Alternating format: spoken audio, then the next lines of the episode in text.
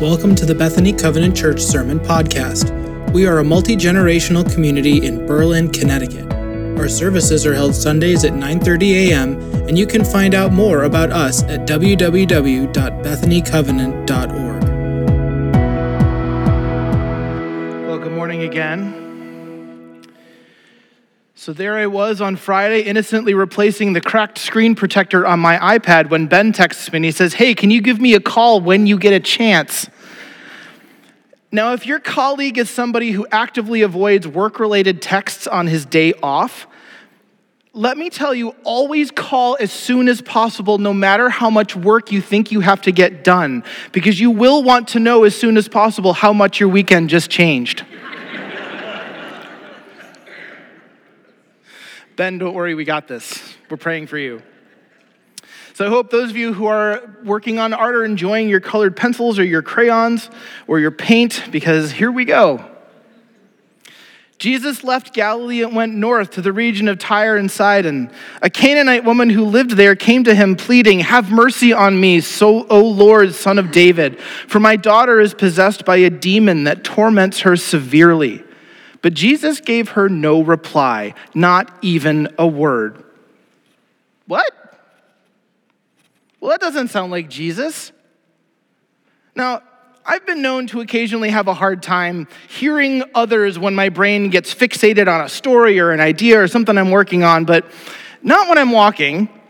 Certainly not when someone that I have never met comes up to me pleading, or actually, here in some translations, it's shouting for me to do something. Now, I'm not special at all, mind you. I'm just really bad at ignoring noise. So, what's happening here? Jesus and his disciples have left Galilee and they've gone north. Now, Galilee is actually pretty far north in Israel already, but Tyre and Sidon are actually outside of its borders, which is weird thing number one for us because Jesus is a Hebrew and there are rules right? Chiefly among them, don't associate with Gentiles, meaning people who aren't Jewish.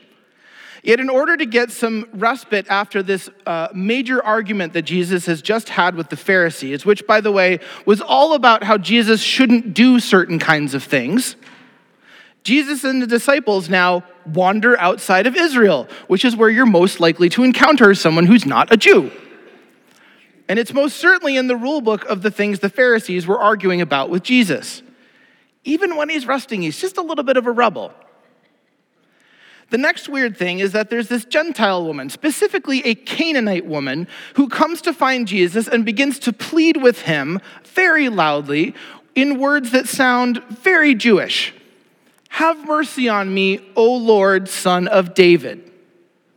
Now, that is a sentence you do not expect to hear in this time from someone who is not Jewish, let alone a woman who, in this culture at this time, is not even supposed to initiate a conversation with men. But it's obvious that the woman is desperate. Her daughter is possessed by a demon. Now, that's something we're just going to have to accept because the text offers no other explanation for us. And the demon is tormenting her severely. Regardless of how she's become this way, this woman's daughter is in pain, and mom is going to do whatever it takes, including defying cultural and societal norms, to interrupt this Jewish holy man and his students. And the holy man ignores her. Now, it's not the first time that Jesus was approached by a non Jew. It's actually well established at this point in the Gospel of Matthew that Jesus is a bit outside the box of this stuff. The Magi, pagan scholars and astrologers, visited his house when he was a toddler.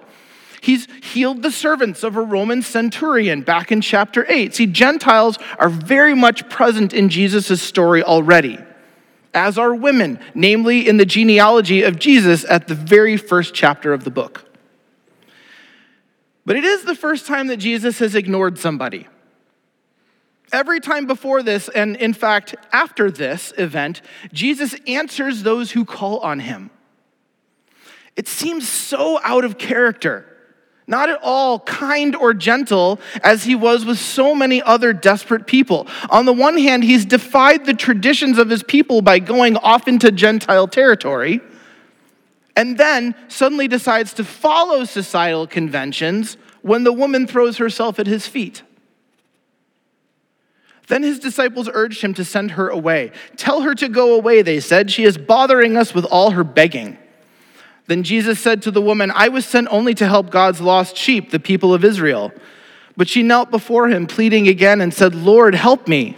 Jesus responded, It isn't right to take the food from the children and throw it to the dogs. Ooh. So the disciples take notice now.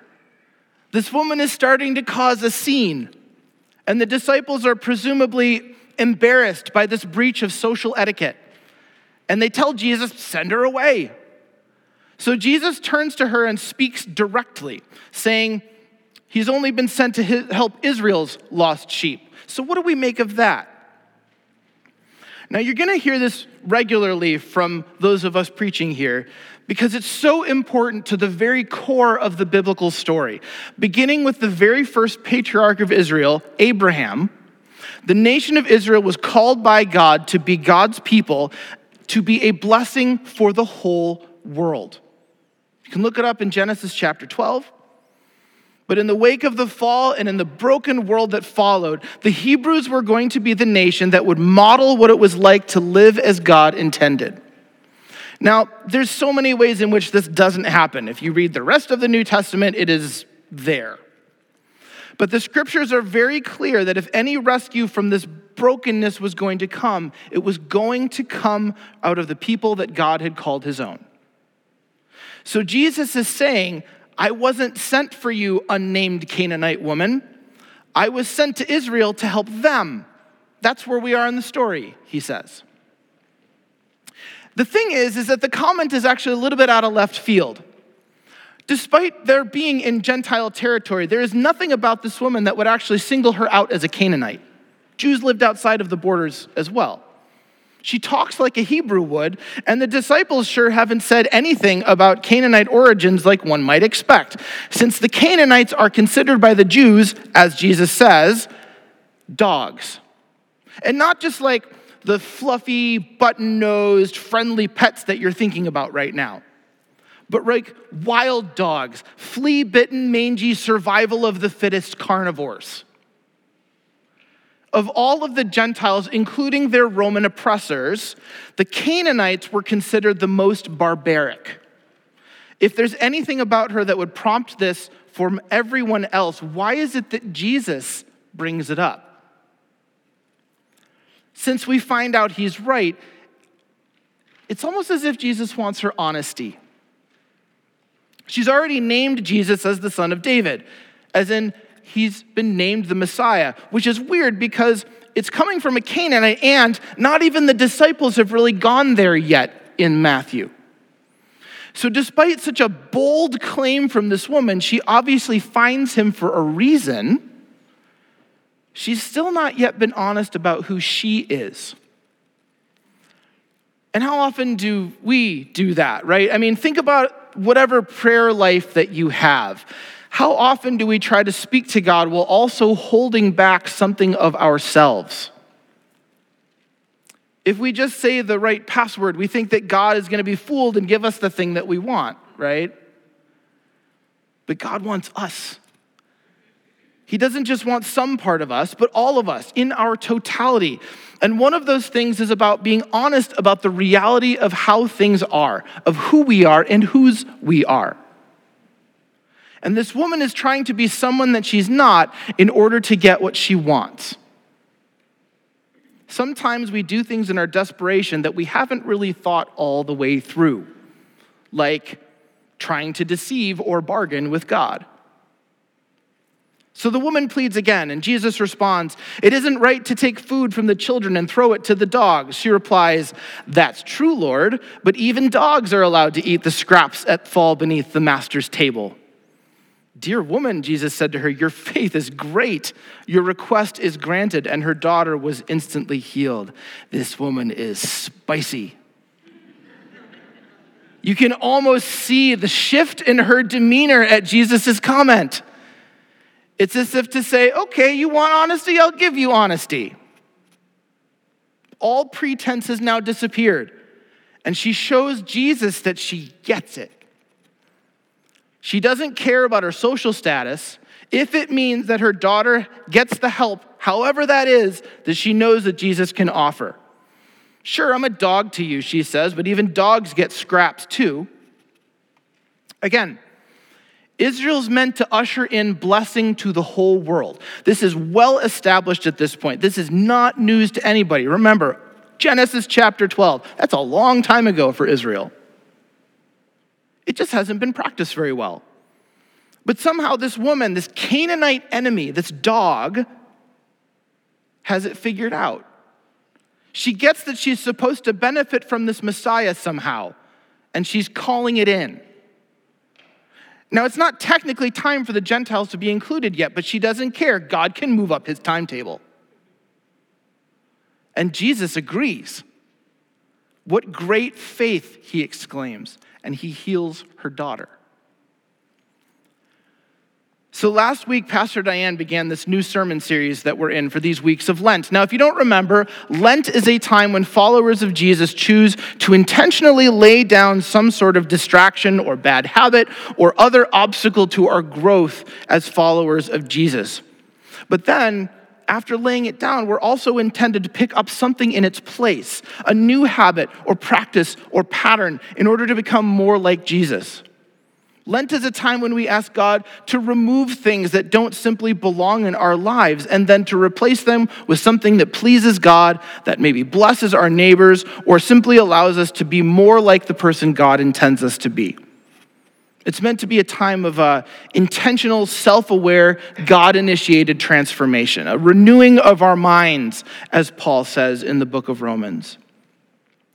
Now, our series is following this passage in Paul's letter to the church in the Turkish region of Galatia, where Paul first describes a list of attitudes and behaviors that are very much reflective of the brokenness of our world, and then lists nine attitudes and postures that are reflective of who God is and how God intends us to live. But these attitudes and postures are things that God must transform in us. And so Paul calls them the fruits of God's Spirit. We are to be like this, says Paul, not like that. So this is the passage. Let the Holy Spirit guide your lives. Then you won't be doing what your sinful nature craves. The sinful nature wants to do evil, which is just the opposite of what the Spirit wants. And the Spirit gives us desires that are opposite of what the sinful nature desires. These two forces are constantly fighting each other, so you are not free to carry out your good intentions. But when you're directed by the Spirit, you are not under obligation to the law of Moses. When you follow the desires of your sinful nature, the results are very clear sexual immorality, impurity, lustful pleasures, idolatry, sorcery, hostility, quarreling, jealousy, outbursts of anger, selfish ambition, dissension, uh, uh, division, envy, drunkenness, wild parties, and other sins like these. Let me tell you again, as I have before Anyone living that sort of life will not inherit the kingdom of God. But the Holy Spirit produces this kind of fruit in our lives love, joy, peace, patience, kindness, goodness, faithfulness, gentleness, and self control. There is no law against these things. And today we're talking about gentleness and kindness. Which I suppose would lead you to wonder why on earth I chose this particular passage.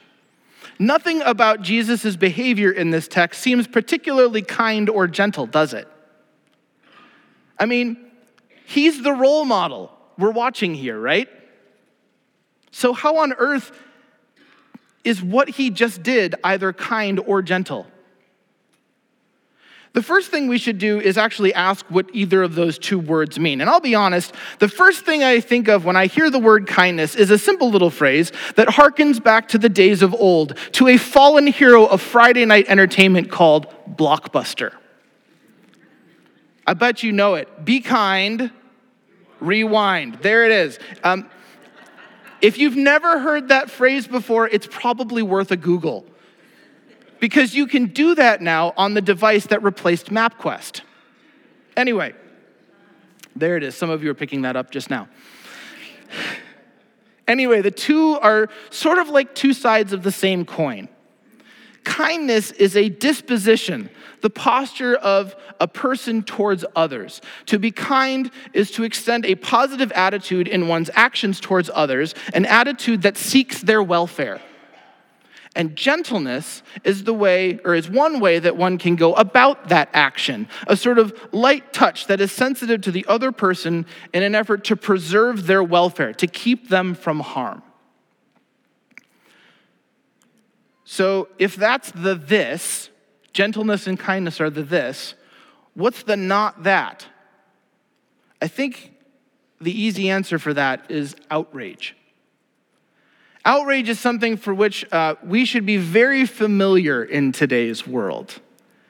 In this time of great cultural upheaval, outrage is fast becoming our culture's default response. See, outrage is a really great way to get our way. And in a time when the good of an individual is considered the highest priority, for us not to get our way is absolutely unacceptable. And I know that we all can think of examples of this, but I think we need not look any further than a simple name Karen. We've all heard of Karens, right? Now, I'm not talking about our most excellent bass player, okay? I need to make that very clear. In our culture, a Karen is someone who is preoccupied with what he or she wants, and yes, they can be either gender, that they will play any power move that they can get what they want. So the stereotype goes, right? Take me to your manager, as it were. Rather than being gentle or kind, outrage is easier simply giving unrestrained liberty to our anger or frustration over not getting what we want. We hear about such aggression from everyone on social media. We see it in the way that people drive. We see it in so many situations involving any kind of disagreement. We see it in this thing called cancel culture, where we see active dismissing of imperfect people by other imperfect people who set out to actively harm someone through their reputation or their livelihood because of a differing viewpoint or because of a mistake. Side note here in case the whole world wasn't confusing enough, cancel culture is not about natural consequences of toxic action, even though such things are actually claimed by many. But there's a very fuzzy line between the two.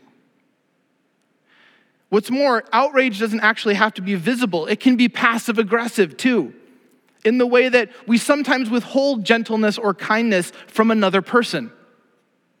We have gotten very good at ghosting people in texts and calls, at giving people the silent treatment, at backhanded compliments to people at work. Like, instead of calling somebody stupid, we say things like, Wisdom has been chasing you, but you've always been faster.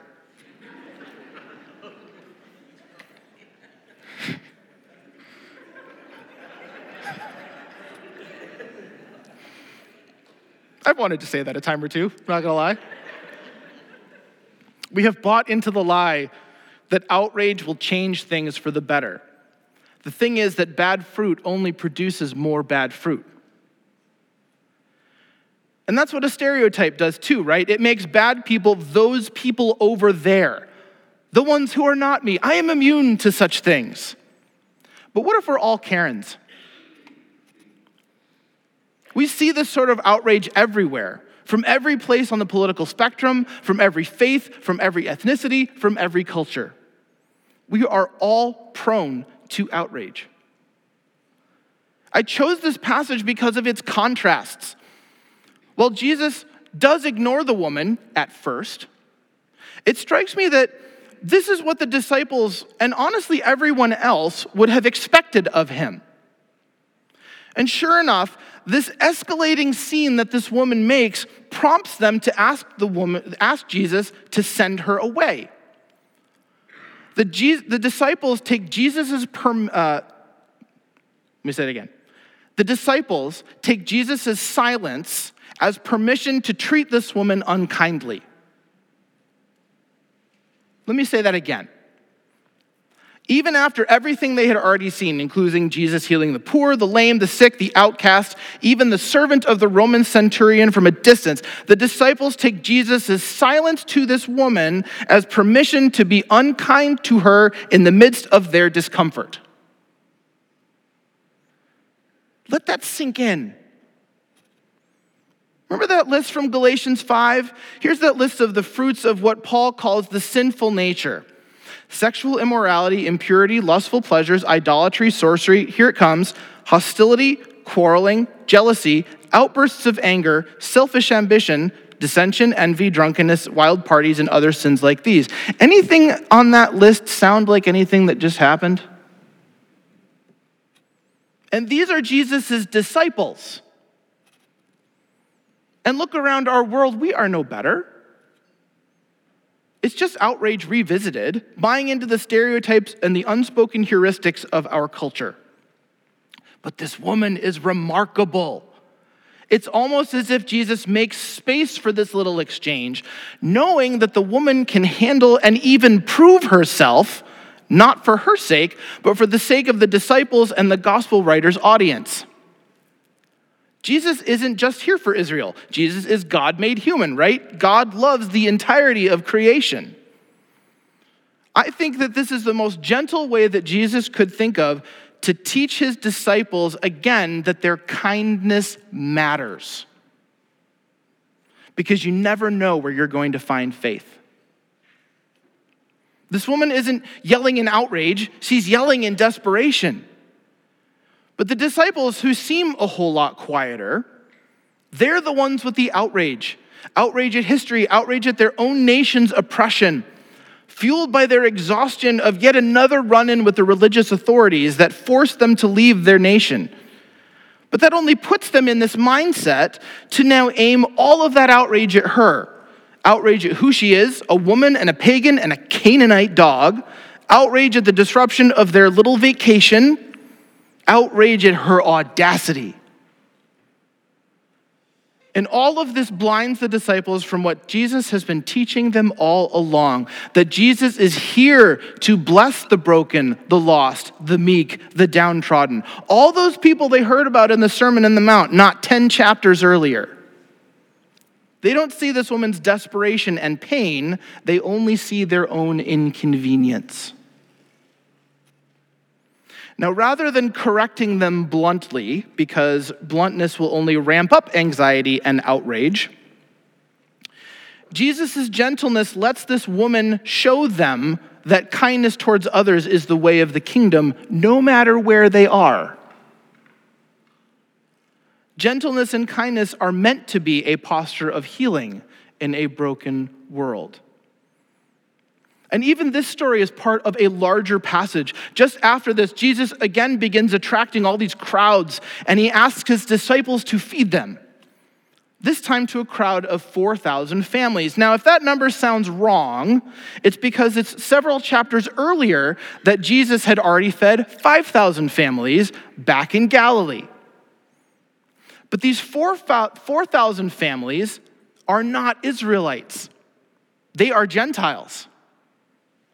Jesus could not resist letting the kingdom of God break in before it was technically supposed to. It's in these stories we get this foreshadowing of God's vision for a healed world. Now, hopefully, you're picking up that this is actually the way that we could approach every fruit of the Spirit. It's not actually fruits of the Spirit, plural, it's the fruit of the Spirit, singular. All of these are intertwined and part of the same transformation of a person out of our brokenness and into the wholeness that comes from becoming more and more like God in our character. They go together. Your gentleness must flow from a posture of kindness. Your joy must come from goodness. Your self control must contribute to a life of faithfulness. None of these traits are isolated in their own little containers. They are products of one's overall posture. Are we people of the kingdoms of this world? Or are we people of the kingdom of God? Because each one of those produces different fruit. Paul writes in Colossians 3 If you were raised with Christ, look for the things that are above where Christ is sitting at God's right side. Think about the things above and not the things on earth. You died, and your life is hidden with Christ in God. When Christ, who is your life, is revealed, then you also be revealed with him in glory. So put to death the parts of your life that belong to the earth, such as sexual immorality, moral corruption, lust, evil desire, and greed, which is idolatry. The wrath of God is coming upon disobedient people because of these things. You used to live this way when you were alive to these things, but now set aside these things, such as anger, rage, malice, slander, and obscene language. Sounds an awful lot like outrage. Don't lie to each other. Take off the old human nature with its practices and put on the new nature. This, not that, which is renewed in knowledge by conforming to the image of the one who created it.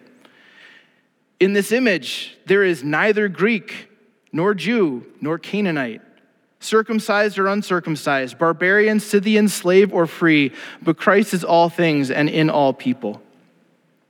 Therefore, as Christ's, as God's choice, holy and loved, put on compassion, kindness, humility, gentleness, and patience.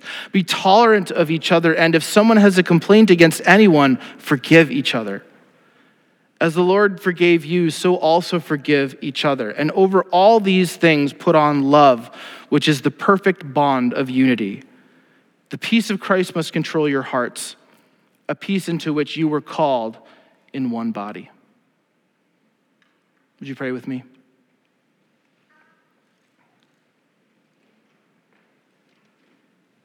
God, we are prone to wander.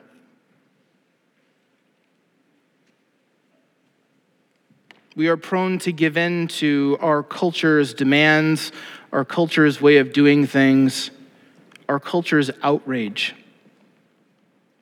It's so easy. Sometimes it even seems like the right way to go. God, help us to be kind and gentle people. Help us to turn the other cheek when such things are necessary. Help us to treat others with kindness. Help us to be gentle with those around us. We don't know what kind of pain their outrage comes from.